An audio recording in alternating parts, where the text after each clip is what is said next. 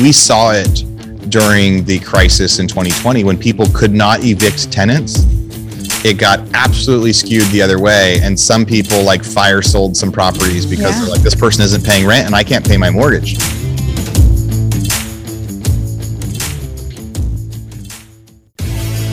So the question is this How do most agents find the secrets to succeed in today's competitive real estate market, especially when the top agents are keeping those secrets to themselves? That's the question, and this podcast will give you the answer. Hi, I'm Aaron Amuchastegui, and welcome to Real Estate Rockstars.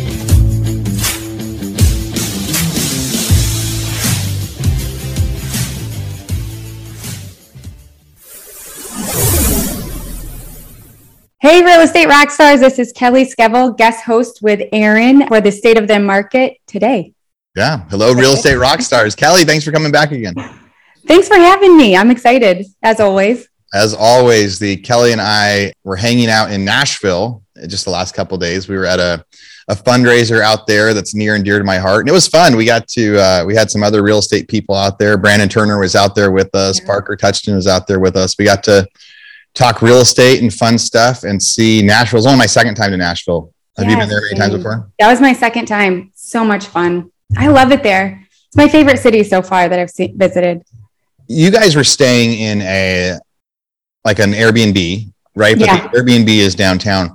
I remember Nashville over the last several years. Last time I was there, I stayed in a, an Airbnb that was a friend of mine. But at that time, they were getting fined once a day, every day for having short term rentals because Nashville was kind of anti short term rental for a while. Yeah. And um, what tell us about the one where you guys stayed at because it's not your normal short-term rental, right? Yeah. It's not like a little house or a little condo. It was, so it was right off the street. I forget what this, it was right around the corner. It's right off of Broadway. And I could mess this up because Matt was the one that explained it to me, but it's, it's like a bunch of little apartments that were built. And I think Airbnb got some variance and actually built a building and then sold the units off to individual people. So it's, it's a, you know, um, zoned as an Airbnb. And we stayed there last time. So we were in Nashville almost a year ago and we stayed there last time and loved it. It was newer then. It's really reasonable. The rates are reasonable. Like it's really nice in there. Um, but yeah, it was interesting. And I, I actually was trying to last night Google real fast, like what the latest regulations are there. And I couldn't really find anything since like it was either 2019 or 2020. Like there weren't really a lot of updates on what was going on down there. Yeah. I wonder too. The I'm gonna do a little thing, a little search to see what I can figure out. It's it would make sense for them to make a so the arguments against Airbnb are usually there's too many people living next door to me. There's parties late night. I wanted to live in a nice normal neighborhood and now people are coming out here for bachelor parties and bachelorette parties Yeah. and there's no way to park. So I could see them um, actually, like the one where you stayed at, it's almost like a hotel. It was right Yeah. a block away from our hotel. And I could see most of the arguments against Airbnb. If you've got a whole building that's like these are individually owned, but all of them are kind of that Airbnb hotel style, um, maybe it's because they made sure there was a certain amount of parking or something. I could see that being the opposite. Right now, it says you can get a, um, you know, in Nashville, it says short-term rental property permit information. Law requires anyone wishing to rent a property on short-term rental websites such as Airbnb must receive a permit from Metro Codes Department. It says there are two types: owner-occupied and non-owner occupied. And new non-owner occupied STRP permits, oftentimes investor-owned, are only permitted in certain non-residentially zoned areas. Ah, that would make sense. land use. So that would make a lot of sense. Yeah. So maybe it is still illegal out in those residential parts, but where you guys were, it's down in this kind of heavy commercial Yeah.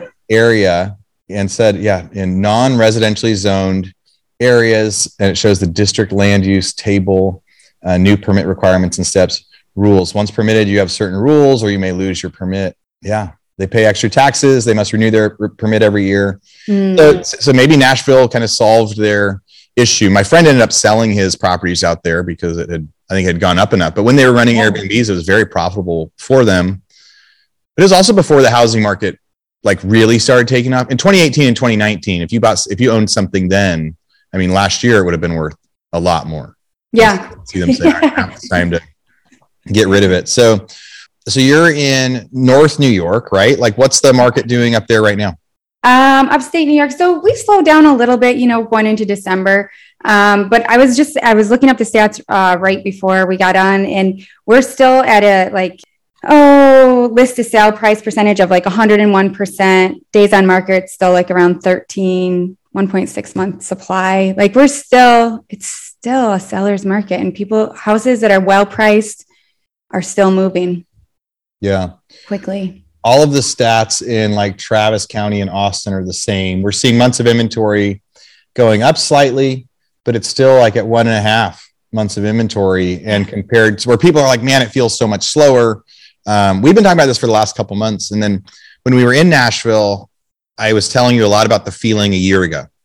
And I think yeah. right now people should be thinking about that. Like in your in your local market, think back to about a year ago in December 2020, in, in December 2020, or like January 2021, it was feeling a lot like this. Uh, it was a little slower. Um, we had just had like a year of these kind of record sales, or essentially nine months of these record sales, and people were starting to feel like, hey, will the market keep going or not? And we started buying a lot of stuff uh, January 2021. And when we were buying it, people thought we were totally overpaying still. And so I think even though it's feeling like a slowdown, if I had to predict, you know, where we'll be sitting a year from now, um, I would say we're going to still see some strong growth this year. You can't argue with a month and a half of inventory. Yeah. People can still get loans. Yeah. you guys having any appraisal issues up there? Oh my gosh.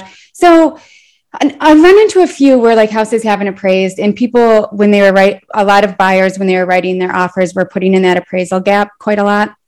I only like personally with my clients only had a couple on both sides where they didn't appraise. Um, that caught up pretty quickly what we're really having issues with is there aren't enough appraisers out here. So appraisals are holding up our deals. It takes us 60 to 75 days to close on a normal smooth transaction. And we're not getting the um, appraisal reports back right away and the surveyor. So we have to resurvey. I don't know. I know it's different in a lot of in different markets, but we also have to redo surveys every time there's a uh, uh, property sells. And those surveys are moving super slow, almost slower than appraisals. So yeah, it takes like it'll take two to four weeks to get an appraisal back, four to six weeks to get this survey done.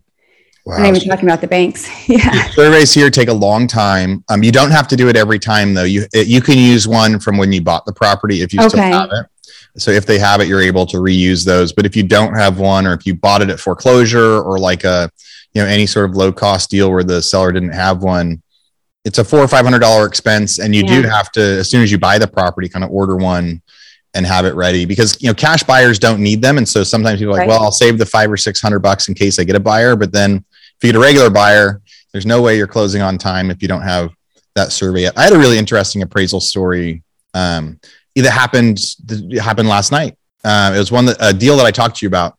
Uh, back in january i bought these two uh, townhomes right next to each other for $179000 a piece they were new construction. We kept getting delays kept getting delays kept getting delays. I closed on them a month ago. So I closed on them back in November for 179,000, two side by side. I just decided to relist them on the market. I relisted them both at 219. Nice. That's a big change, right? That's yeah. a 25% or you know 20 something percent. Got offers on both of them. So 219 full price offers, conventional, no credits back, really strong offers. And then the first appraisal just came in uh, at 214. Oh. So little disappointing, right? Disappointing because that's six thousand dollars, and if I say yes to it, that means the one next door is also going to appraise for two fourteen because now it'll have an exact same plan, right? Next door. So I'm having to weigh kind of these other things. So in one sense, I'm thinking I had multiple buyers, multiple offers at two nineteen. It should have appraised. At the same time, the appraiser did see that I closed on it for one seventy nine, you know, less than a month ago. Mm-hmm. And so them giving so them giving me 214, it's like a win and a loss. The win is they still gave me a, a 20% increase right. on the value. You know the downside is i really wanted that 22% increase. So i'm not sure what yeah. i'm going to get but that's a, definitely some appraisal issues like that where it is the appraisals aren't quite catching up with what people are willing to pay.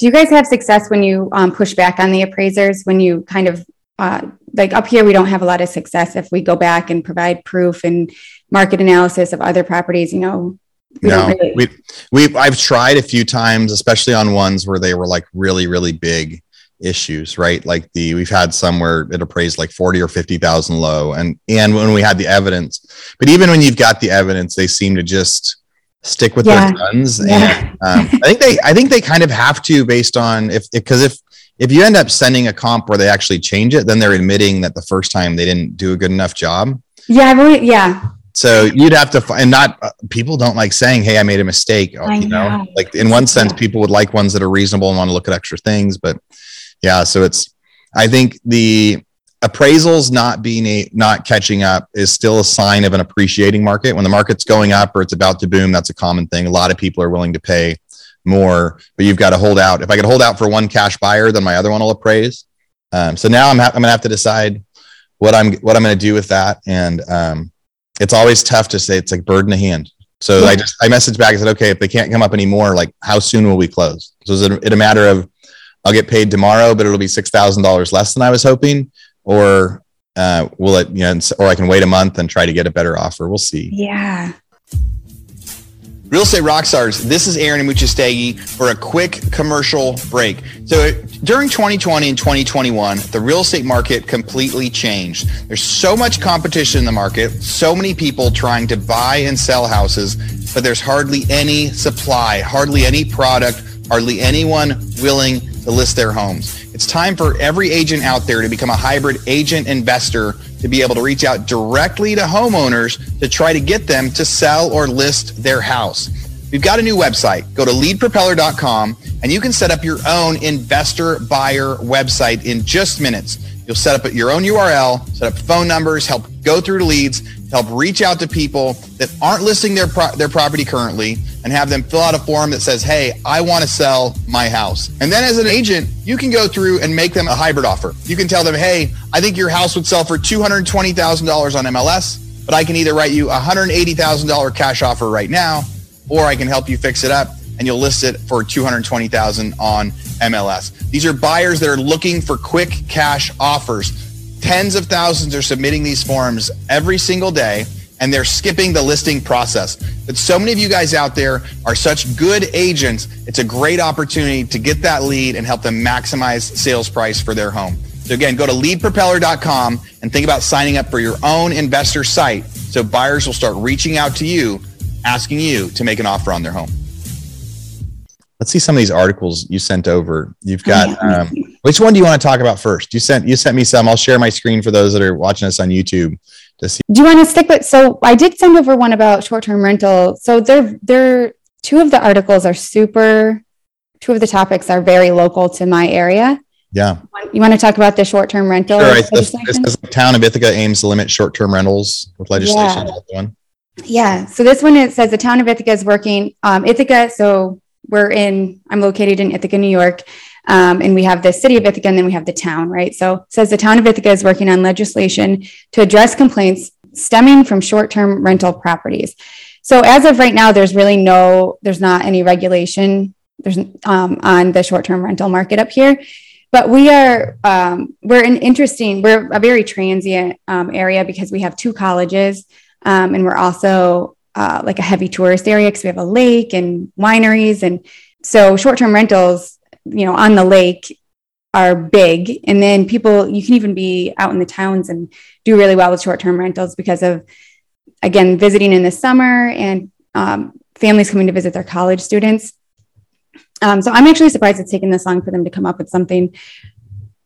Uh, but the article goes as as a way to address residents' complaints, we decided we needed to have short-term regulations. There are no right, none right now. Yeah. So one of the first things they talk about is that you have to um, apply for a permit, Mm-hmm. and which which I think that's fine, whatever. But one of if you go, I also opened up the, like the whole like legislate the, the whole document, Yeah. and they're saying that um, you have to reapply for the permit every year, and before a permit is issued, you the code enforcement has to go out and actually tour the property, which seems like a huge burden on co- code enforcement. Yeah, I think it's a, a burden, and it probably costs extra money. I'm in Santa Barbara. It used to be if you sold anytime you sold a house, code enforcement had to come out and make sure you didn't have any illegal modifications. And really, Yeah, and so if you had like a, a something, con- if you had like an extra room converted, they would make you take it out before selling it. Like any transaction had to happen in the city of Santa Barbara. They, and we actually bought one um, that had a like a bedroom conversion in it, and they made the seller put it back. Well, then it's like a whole different deal because then Yeah. you, like you wanted it with that bedroom or not. So you know, code, code enforcement when they're at things, maybe maybe that's kind of the idea that they'll get some extra building permit money. One of the things they said on here is, is funny. It was kind of what I said about Nashville. Goodman said many of the complaints about renters having loud parties, creating noise issues, causing parking problems, and not properly disposing of trash and litter. So I, I think everybody feels the same way uh, ab- Yeah. about about you know. I- love staying in short term rentals. The, I think everybody does. Nobody wants to have the party right next to them. Yeah, yeah, right. I yeah, I don't disagree with you know the complaints and like- and having some regulations, right? Like I think I think that's okay. Yeah. It's like freedom, Um, freedom on both sides. People want to be able to do what they want with their properties, and then other people want to be able to enjoy the properties they live in. Yeah, and we we're uh the our tax rate is like three to three and a half percent up here. So we we like of the you know market value. So we we have a heavy tax burden up here. So a lot of homeowners will use the Airbnb they use Airbnb to offset their taxes. They don't those are the ones that you know are renting the house that they live in. But so so they go on to say that they describe like an unho they talk about unhosted versus hosted. So when they talk about the unhosted, it's it's non-owner occupied um, Airbnbs, the people that have bought them. They're only issuing two permits per person. So you can only have two Airbnbs, two permits at all time. That's probably a bigger part of that news and regulation, Yeah. right? Like, so my buddy bought a bunch of stuff in Nashville, right? Like the he was trying to invest and trying to scale, and so I think they're really saying it's okay if people are doing if people are trying to offset their taxes, if people are trying to make a little bit extra money on the house they're living in, that's okay if they Yeah. pay for the permit. But we don't want businesses coming in to Ithaca saying, you know, we're a short-term rental company and we've got a bunch of them.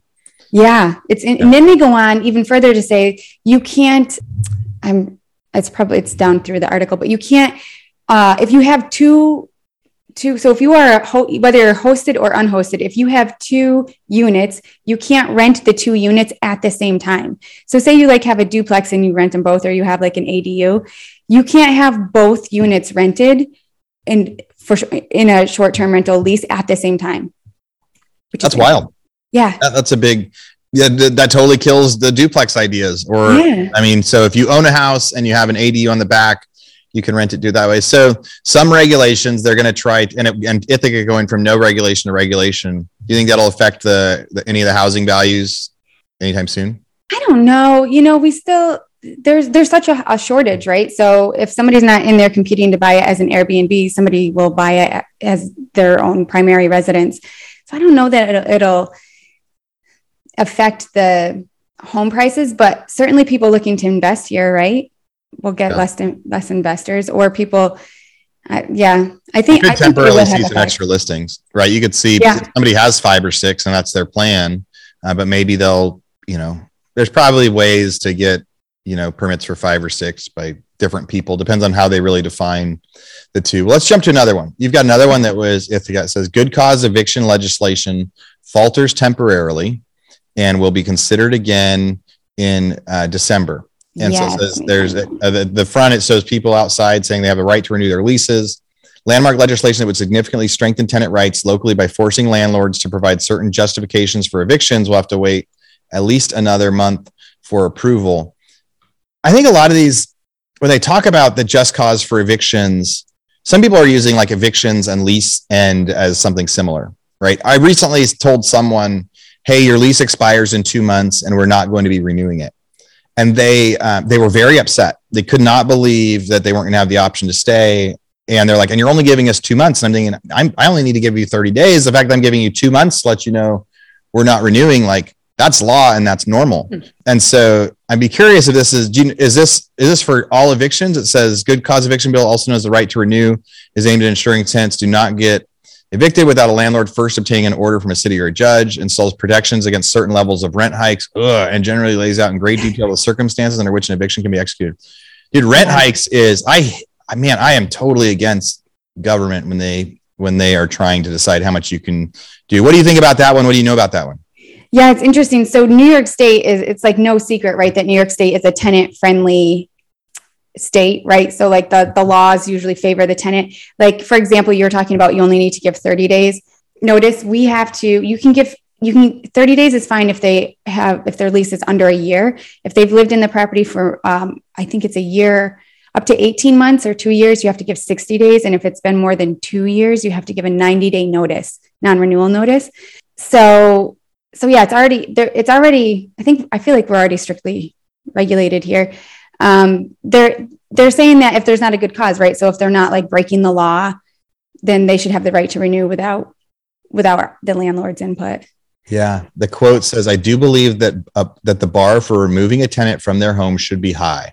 It should not necessarily be an easy thing. As many people pointed out tonight, the relationship between landlord and the tenant is not an equal one.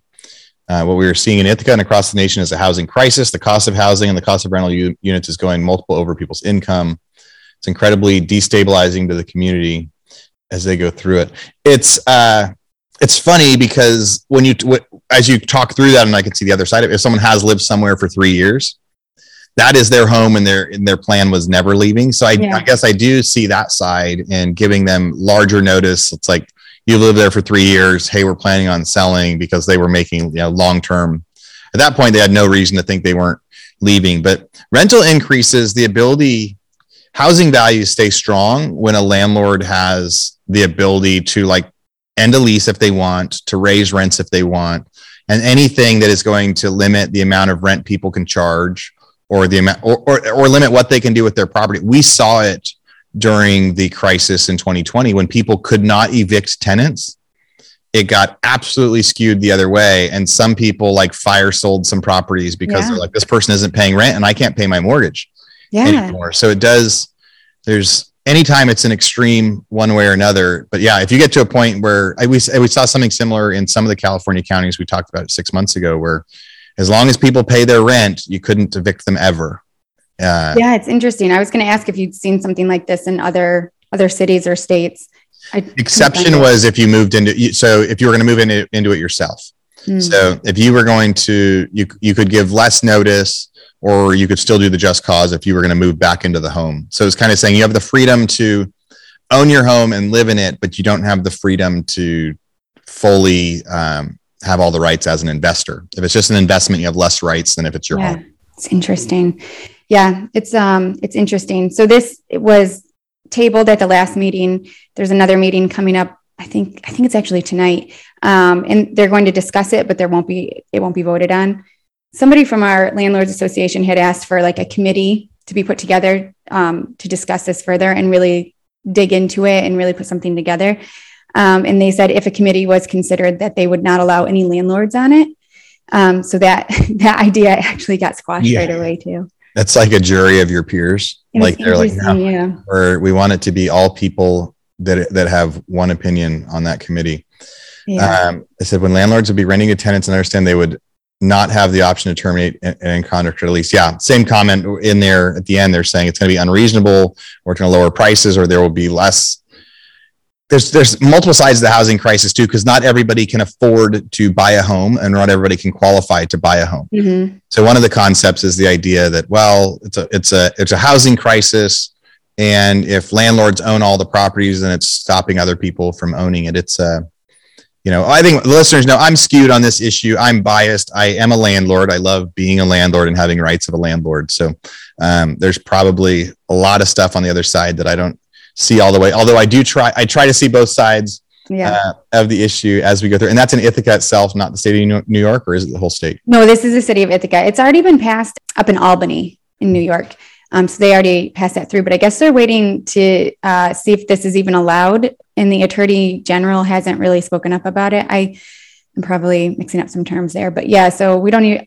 So there, it's there's a lot to it, and I mean, like I think that it comes from. So there's the Ithaca Tenants Union who came, they're the ones that drafted this bill, and I, it comes from like a good space, right? Like just trying to protect people and take good care of people. Like it obviously comes from a good space, but yeah, it's yeah. interesting.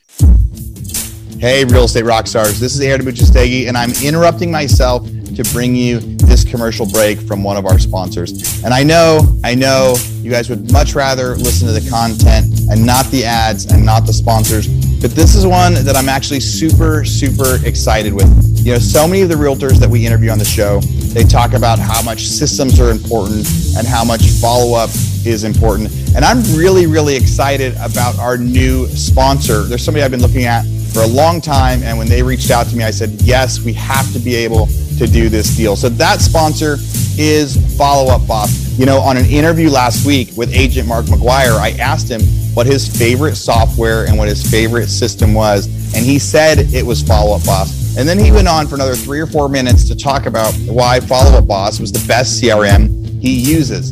So there's a lot of superstars out, out there that use Follow Up Boss. Some of the stats they gave me Robert Slack, 1.5 billion team in Florida, number one in the US. He uses Follow Up Boss to get a 400% ROI on its massive paid lead spend. Deborah Beagle, co owner of the Ashton Group in Nashville, uses Follow Up Boss to guarantee that agents who join her team get two homes under contract in the first 90 days. That's a big guarantee for new agents. Barry Jenkins of the, Your Friends in Real Estate uses Follow Boss to automate everything so his team can produce 200 million on 25 hour work weeks. All right, so here's an offer.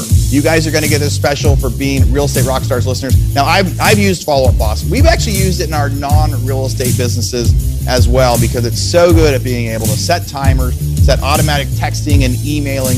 And what do, what do you know? Best name ever, follow up. So here's what we got.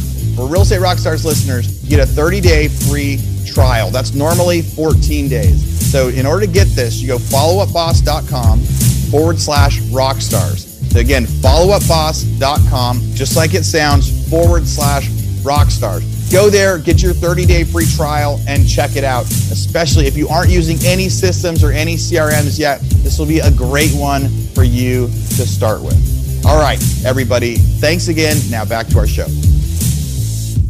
All right, next article you sent over CBS News says the top 10 housing markets of 2022. Think Boise, not New York City. We've seen a lot of these articles near the end of the year. You know, different people research them and they show kind of different things going on. Um, but it said, it said like the top four or five on there. First one says Salt Lake City, Utah. They're predicting sales changes of 15% uh, increase in sales and predicted price change increases of 8.5% uh, over the next 12 months. Median home price there, $564,000. Boise, Idaho, uh, median home price, 503,000. Spokane, Washington, price change going up 7.7%. Median price, 419,000. I'm a little surprised about Washington. They've had a lot of kind of anti homeowner laws coming out this last year. Were there any on the list that you were surprised by? No, I thought it was interesting, but I can't really say that I was surprised by any of them. I don't know what I don't. I didn't really have any expectations, so right, like. Yeah, um, I'm surprised I don't see any Texas ones on here. I shared something on my social media chart maybe a, a week or two ago that had essentially the top 30 housing markets and predictions for the next year. It was from a different source. And one of those was saying San Antonio, Texas, they believe would see a 17% price increase over the next wow. 12 months. So this article is a little bit more conservative than that. Their highest price change uh, estimator is 8.5%. But as we run it out, it says Salt Lake City was number one, Boise City number two, Spokane Valley three, Indianapolis, Indiana, Columbus, Ohio, Providence, Warwick, Rhode Island, Massachusetts, Greenville, Anderson, Mauldin, South Carolina, Seattle, Tacoma, Washington. Again, I'm surprised by that one. Worcester, Massachusetts, Connecticut, um, and then Tampa, uh, St. Petersburg, Clearwater, Florida. You know, Florida's had those booms. A lot of just kind of random places as they go through that analysis. But overall, it just said many big cities like New York City and Los Angeles are forecast to see price appreciation, but not to match the smaller cities. So if they were going to, if you were going to summarize that article with one, it would probably be those. They're, they're saying it's not the cities that we're going to see the biggest changes on. Yeah. I recently saw an article that said Austin is going to become the most expensive real estate market outside of LA wow. uh, in the next in the next few months, and we're I'm feeling that here and I'm seeing that, but it's wild because the draw that brought me to Texas years ago was the price comparison compared to compared to California because like the median home price in the in the little town that I invest in north of Austin when I moved out here the median home price was ninety thousand dollars. Yeah. Right. So that's awesome. And they were new construction. There was so much new stuff being built, and the wow. median home price is ninety thousand dollars. And now we're seeing big, big price hikes. you know, Parker, who was with us in uh, Nashville, he said, God, what's the, did he, do you remember the town that he said he was from? Oh, no, I don't. I feel bad. No. Oh, gosh. The, I was, I was going to pull up his state. The, uh, and now I'm going to have to find it and to see, All to right. re remember where he's at. Cause he had said, uh, out there too that, that, they're having just these this crazy growth and a lot of you know startups are moving up there and they've thought the same thing that they're going to start to see a lot of it was arkansas i want to say bentonville arkansas um, yeah so anyway these in, in arkansas some of the stats that they were showing was a lot of tech companies moving out there um, and starting to you know say that they're pulling in people are moving there instead of texas so we'll see where that market goes. And before yeah. the podcast, I'll I'll make sure that I get that stat right on there. Hey, real estate rock stars. This is Aaron Amuchastegui with a quick commercial break. Now, you've been listening, you've been waiting, and now the big RentRedi mystery can be revealed. RentRedi just launched rental property accounting for landlords. It's so new, I haven't even got a chance to check it out yet. Now you can easily connect your rental properties from RentRedi to an accounting software created specifically for landlords with RentRedi's newest partner, REI Hub. Know, I've used a lot of payment processing systems in the past, and it's always been a challenge, even asking them to generate APIs so it can talk to our existing systems. And they're really any software that collects payments doesn't make it very easily to do that. But now with RentRedi, you can automatically transfer properties and charges from your RentRedi profile you can track your income and expenses with matching rules and payment templates to speed up your bookkeeping. View your profit and loss or cash flow by property or unit. Get your portfolio's balance sheet, Schedule E's, and more. Guys, we're so excited about this, and here's something even more exciting. As always, with Rockstars, you get a special, special opportunity. If you're not currently using Rent Ready, you can sign up using our special code Rockstar50 and get 50% off your RentRedi subscription. Once you set up your properties, you can add rental property accounting as a premium feature. If you're currently using RentRedi, Go check out the new accounting features designed to save you time and money while you manage your business. And remember, it's rent ready with an I at the end. R E N T R E D I dot com. Thanks for listening. Go check them out. What else we got? So I had a an article. We've talked about it before. The DOJ to appear in court in, an appeal of pocket listing lawsuit against NAR. So this has been there's a lot of lawsuits over the past year about pocket listings, whether they're legal and different things that the Realtors Association started to do to say a pocket listing does not benefit the seller. Essentially, if you want to get if you're going to properly represent your seller, you need to list it on the market because that's your chance of getting the best sale for it. It says DOJ to appear in court and appeal of pocket listing lawsuit. The agency, which is currently investigating the trade association's clear cooperation policy, says defending its interest in the application of antitrust. In May 2020, PLS, formerly a private listing network for real estate agents, filed a federal lawsuit against NAR and the California Regional MLS, Bright MLS, Midwest Real Estate Data over a policy designed to curb pocket listing. The suit alleged the defendants had violated the federal Sherman Antitrust Act for adopting the controversial clear cooperation policy, which requires listing brokers to submit a listing to their MLS within one business day of marketing a property to the public. So they could essentially email something out to somebody but as soon as it became marketed as, hey, here's a house that we're selling, uh, it had to be on MLS. And, what that really, what that law really does is if you are a licensed agent, you cannot also be a wholesaler. Mm. Right. Because wholesalers will essentially like send out an email and go, Hey, I got this one locked up. Will you sell it for this? And that law was saying it's illegal um, to, if you're an agent, if you're a realtor, you can't send out an email to sell something without it being on MLS. And it's been getting battled. The company that filed a suit against it, one of the guys that started it was one of the million dollar listing guys we've had on the show. Um, so if I look really quick, the private listing network, what do you think about kind of that law? Do you think it benefits? Do you think private listings can benefit home homeowners, or do you think that um, that the Realtor Association is right? I mean, I guess it's it depends on the situation, right? I would say in general, I I personally feel like it doesn't benefit the home the seller that putting it out on the MLS, getting the most attention will get you your best offer, right? Um, but certain situations are like sellers don't they don't want it being marketed. They don't want signs in the yard. They they they want it kept a little more a little quieter. So I don't know. I guess it's situ- it's based on each situation. Yeah, the guy, one of the guys that started, James Harris. So he's from uh, from Million Dollar Listing um, and we've we've had him on. We we interviewed him on the podcast before, and so yeah, these guys had set up the network for a way that they could essentially be able to pocket list a whole bunch of properties, all different levels, and it was kind of if you sign up for this special network, um, you would mm-hmm. get access to these ahead of time. So it was kind of in between being a wholesaler and the MLS. It was like an exclusive thing to pay for uh, yeah, to get access to it. So the MLS didn't like that. So we'll see what ends up happening with that. But this has been going now. I, mean, I think it just said on there May 2020. So I remember we first started talking about that. Yeah. I think pocket listings. Um, I think it's true. I think pocket listings do not help the seller. Uh, it does not help them sell their property for top dollar, even if they don't want to go with the showings and things like that.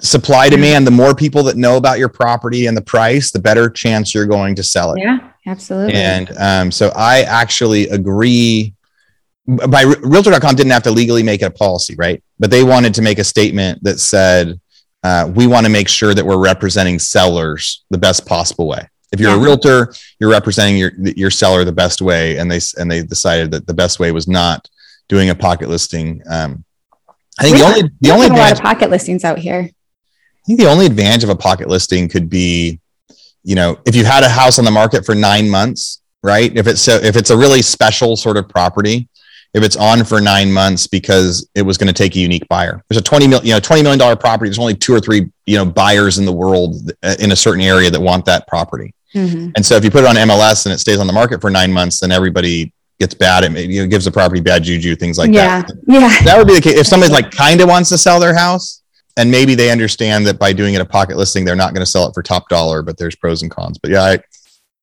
I agree with the realtor with at least it, their, their concept of they think that you know, they needed to make that a law in order to better, better support uh, sellers that hire realtors. And and when it first came out, they were being pretty vicious on like finding people for doing it. So as they found, oh. I was thinking that it would lead to less wholesaling. I'm still getting way too many wholesale emails. So, so it hasn't hasn't changed it yet. What else we got? So the did we talk about the Albany's groundbreaking eviction law draws fire from landlords. Is this the same? Yeah, this is kind of related to that um, good cause eviction one um, that we looked at earlier, that they've actually implemented it in Albany. And the tenants cannot be removed from their home without meeting one of the grounds for eviction. Uh, the law gives tenants a right to release and protects them from annual rent increases of more than 5%. That's huge. Like that 5% number. Our rents right now get raised at a minimum of 8% and then up to whatever fair market value is.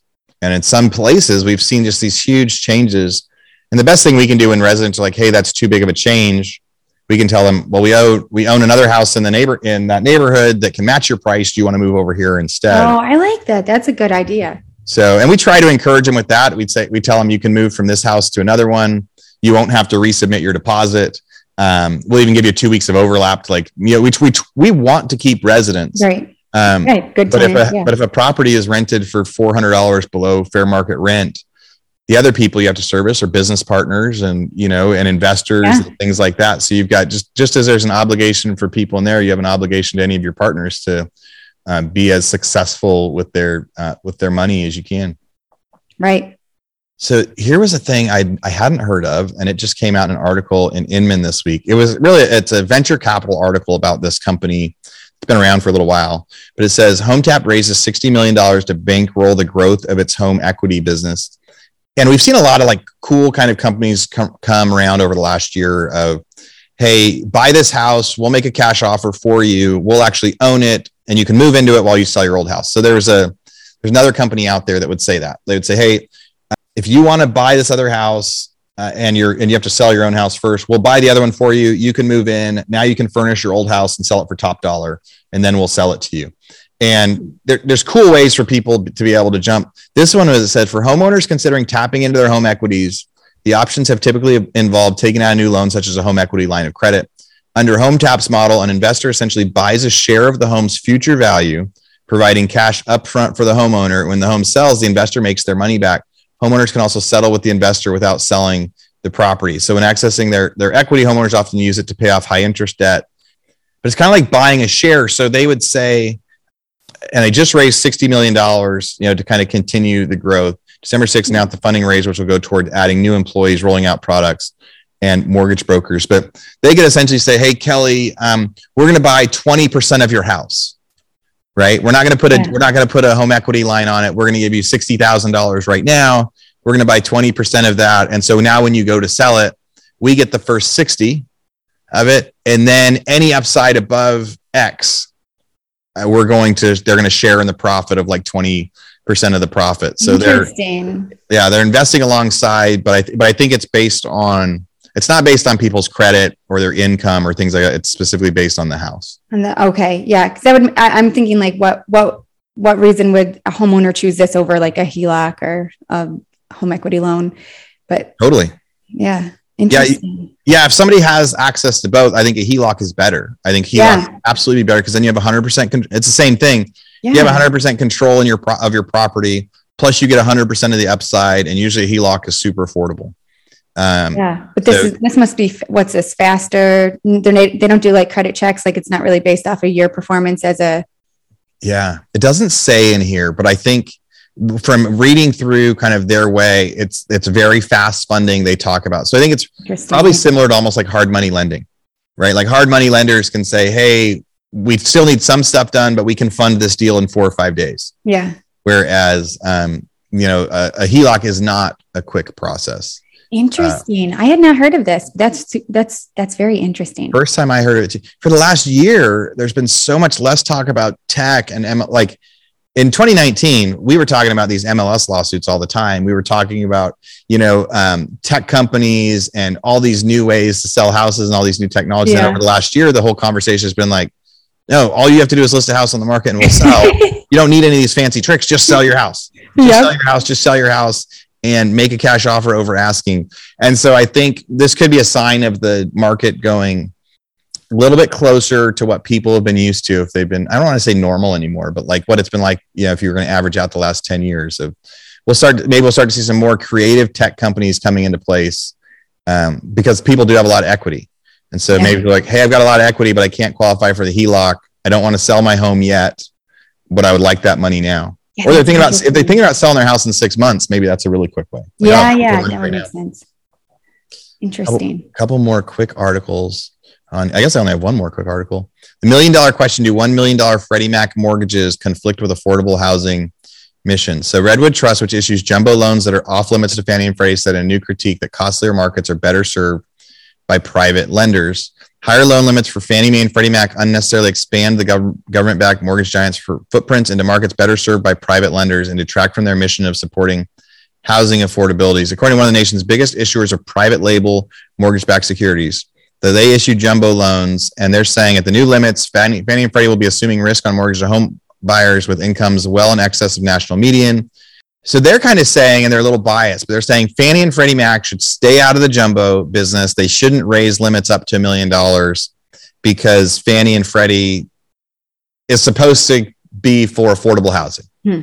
And they're saying if your loan is a million dollars or more, you're not in an affordable income bracket. You're not in a low income bracket. You're not in the 80% category on some of those things. And, but also just as you get to read, as I read through some of that, I think that that's a uh, little bit biased because they're saying, hey, we can't compete with that either. Yeah, Like, because the private market. mortgage, yeah, I, I don't have a great interest rate on my house. When I bought mine, I um, it's it's funny. I it is when I go to try to qualify. If you're self-employed like I am, I have no W two with anything, and it's always a little bit more challenging, right? Yeah. And I go through that process where, all right, at that time I owned a couple principal residences, this big house in Austin. I think my rate's like five and a quarter. oh Um, wow. for a jumbo loan. Like that's a high interest rate Yeah. compared to what was going on out there. But part of it is because I couldn't, in our price point for it, Fannie, like I couldn't get a government backed loan. And Mm. so it had to be a smaller, it's like, like a local bank that, that's Yeah. the lender on it. And they, Portfolio. Yeah. And the cool thing about them is they look more at the actual person Yeah. right? Or the deal. They're like, okay, if these are your businesses and this is what you're doing, then that's fine. And so they do it, but they charge a little bit more. So I could see why banks and lenders that are at that like five and a quarter mark or five percent, they're traditionally you know a percent or a percent and a half more than uh, the government backed loans. I could see why they would want to say that, but that's a pretty biased article. In Yeah. my, what, do, what do you think? Yeah, no, I agree. Yeah, it sounds pretty biased, but and but then again, like like you said, if it's a government backed and it's supposed to, you know, work with people who need who are in the afford need uh, an affordable loan, I, like you said, a million dollars is uh quite a high price point. Yeah, it's jumping out of that mission for sure. The um, how are your investments going? Good. We have uh, two under contract. Two. Uh, one's a burr, One's like a burr B and B. Mhm. Um, so hoping to close on those in January, February.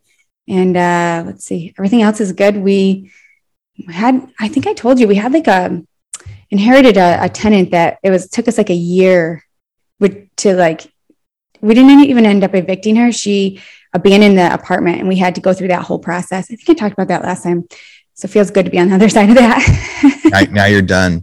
The and so to go through like the Burr market where you're at. So how much are you going to pay for that one um, that you're in contract for, right now? What are you going to do to it? How much is it going to rent for? How much is it going to be worth? Yeah, this one um, was is super interesting and a lot of fun. So this is this is one that we are have negotiated a purchase price of eighty five thousand. It probably needs like twenty to thirty thousand. Just needs a little love, like nothing crazy. And then the after repair value should be two two twenty five. It's got a lot of potential. So Yeah. about how so you're, we're buying for eighty five thousand. You'll be like one fifteen all in, and then it'll be worth two twenty five. And the whole concept of the Burr is after you've owned it for a certain amount of time, you get that appraisal based on two twenty five. You cash out one hundred percent of your yeah. money. What will it rent for? You think? Um, what we were thinking about ah, fifteen hundred to eighteen hundred. Yeah. Um, so it'll be it's in it's in a really good area. It should continue to appreciate. It's gonna be, you know, we're gonna hold it. We'll just cash out our money. Yeah. We're Yeah. excited about it. That will cover that will cover a loan. That'll cover a hundred forty thousand dollar loan. Yeah.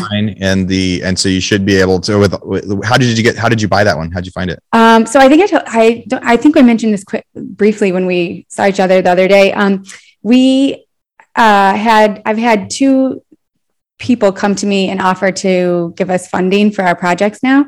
Um, so this is with private private lending, and then we'll um, obviously cash out of that. Yeah. Refinance out of it. But yeah, a private lender came to me and said he wanted to start doing deals, and so did another one. so now they're competing against each other.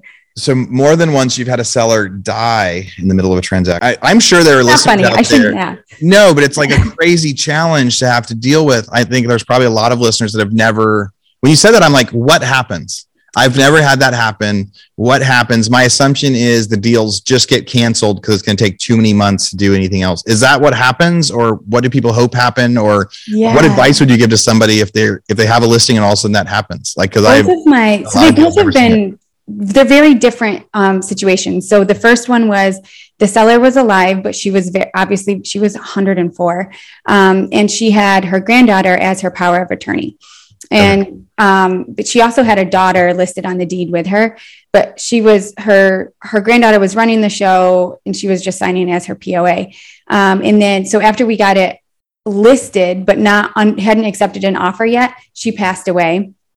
Um, and then it and then it became so then the granddaughter is completely out of the picture. She's not allowed to make any decisions sign for anything um, because now it's just the daughter's name on the deed so she then took over control. We had to have her re-sign all of the papers. And that one was actually it was very sad and it was it required a little bit of extra work but pretty overall pretty smooth. This other one we are literally like a week from closing and one of the sellers passed away. This one again the attorneys were able to handle. The wife was still still alive. And so um, i don't know what went on behind the scenes with the attorneys but they were able to keep the closing date. We're still moving forward with the closing. So that one really did not get delayed at all. There was a couple days where we were trying to figure out what to do but it got it got handled between the two attorneys and everything is rolling forward. So yeah, not bad. So I know some states have a essentially when you deed a property, you can say like these two people own it as joint tenants in common, and what.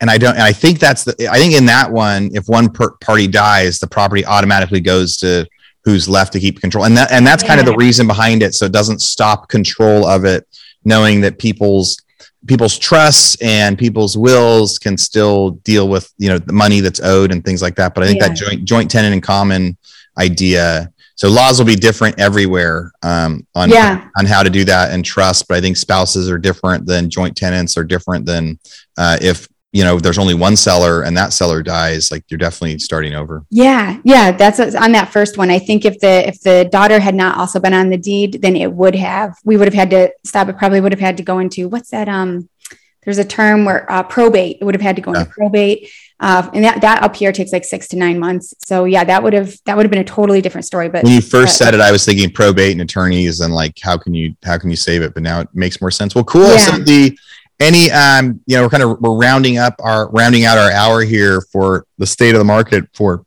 this week any any last thoughts you you want to mention for the end of the year or thoughts about the real estate market in general or things you're excited about Oh, yeah, I'm excited. So last year, 2021 was like December 2020 was like we slowed down a little bit. I'm not kidding. January 2nd, we were off and running again. At least my business was, and I had clients reaching out. So I'm I'm uh, crossing my fingers for another another year like that. But yeah, I've, I think if I was going to make a bold prediction right now as it slows down, I would say that in January, again, if you're if you're a long-term investor, I think you should start trying to buy properties in January because I think people will have a couple months of like takes a little bit longer right now for stuff to get sold. People might be a little bit more willing to sell those deals, and I think in most cases, if you buy a house in January, it's going to be worth more when we're sitting here doing this podcast Yes. a year from now. So yeah, um, for i mean as, as always if we're buying houses to live in you just find the one that you can afford forever that you love and you stay there. Uh, but if you're an investor or people are wondering what's going to happen with the housing market i think that everything is pointing to it still going another year. And if you're struggling in your own market just think back to what it felt like a year ago.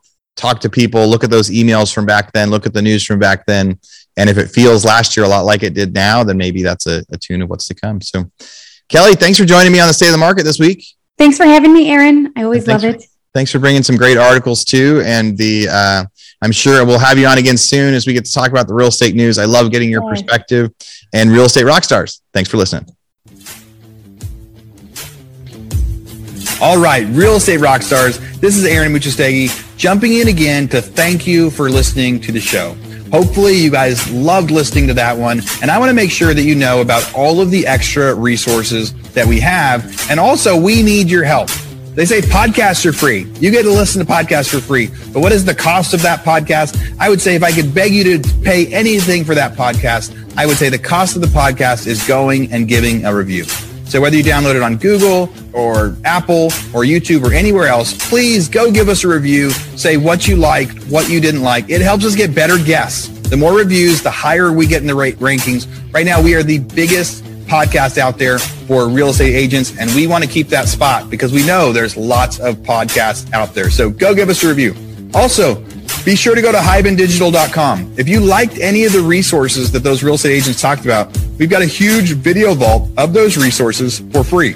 Every penny that comes on the podcast that we interview, they give us something that helps them get their deals or helps them work with their clients. And we put that in the toolbox in our vault for you. So go to hybendigital.com and you can get it. If you're looking for real estate education, go to rebusuniversity.com. We have all sorts of courses in there to help agents succeed in real estate. How to get the listing, how to negotiate deals, you know, how to become an investor, all sorts of different stuff. rebusuniversity.com.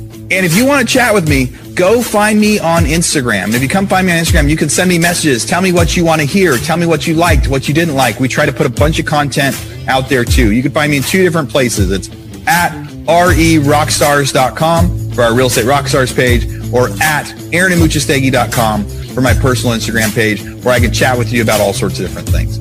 Thanks for listening. We'll see you again soon.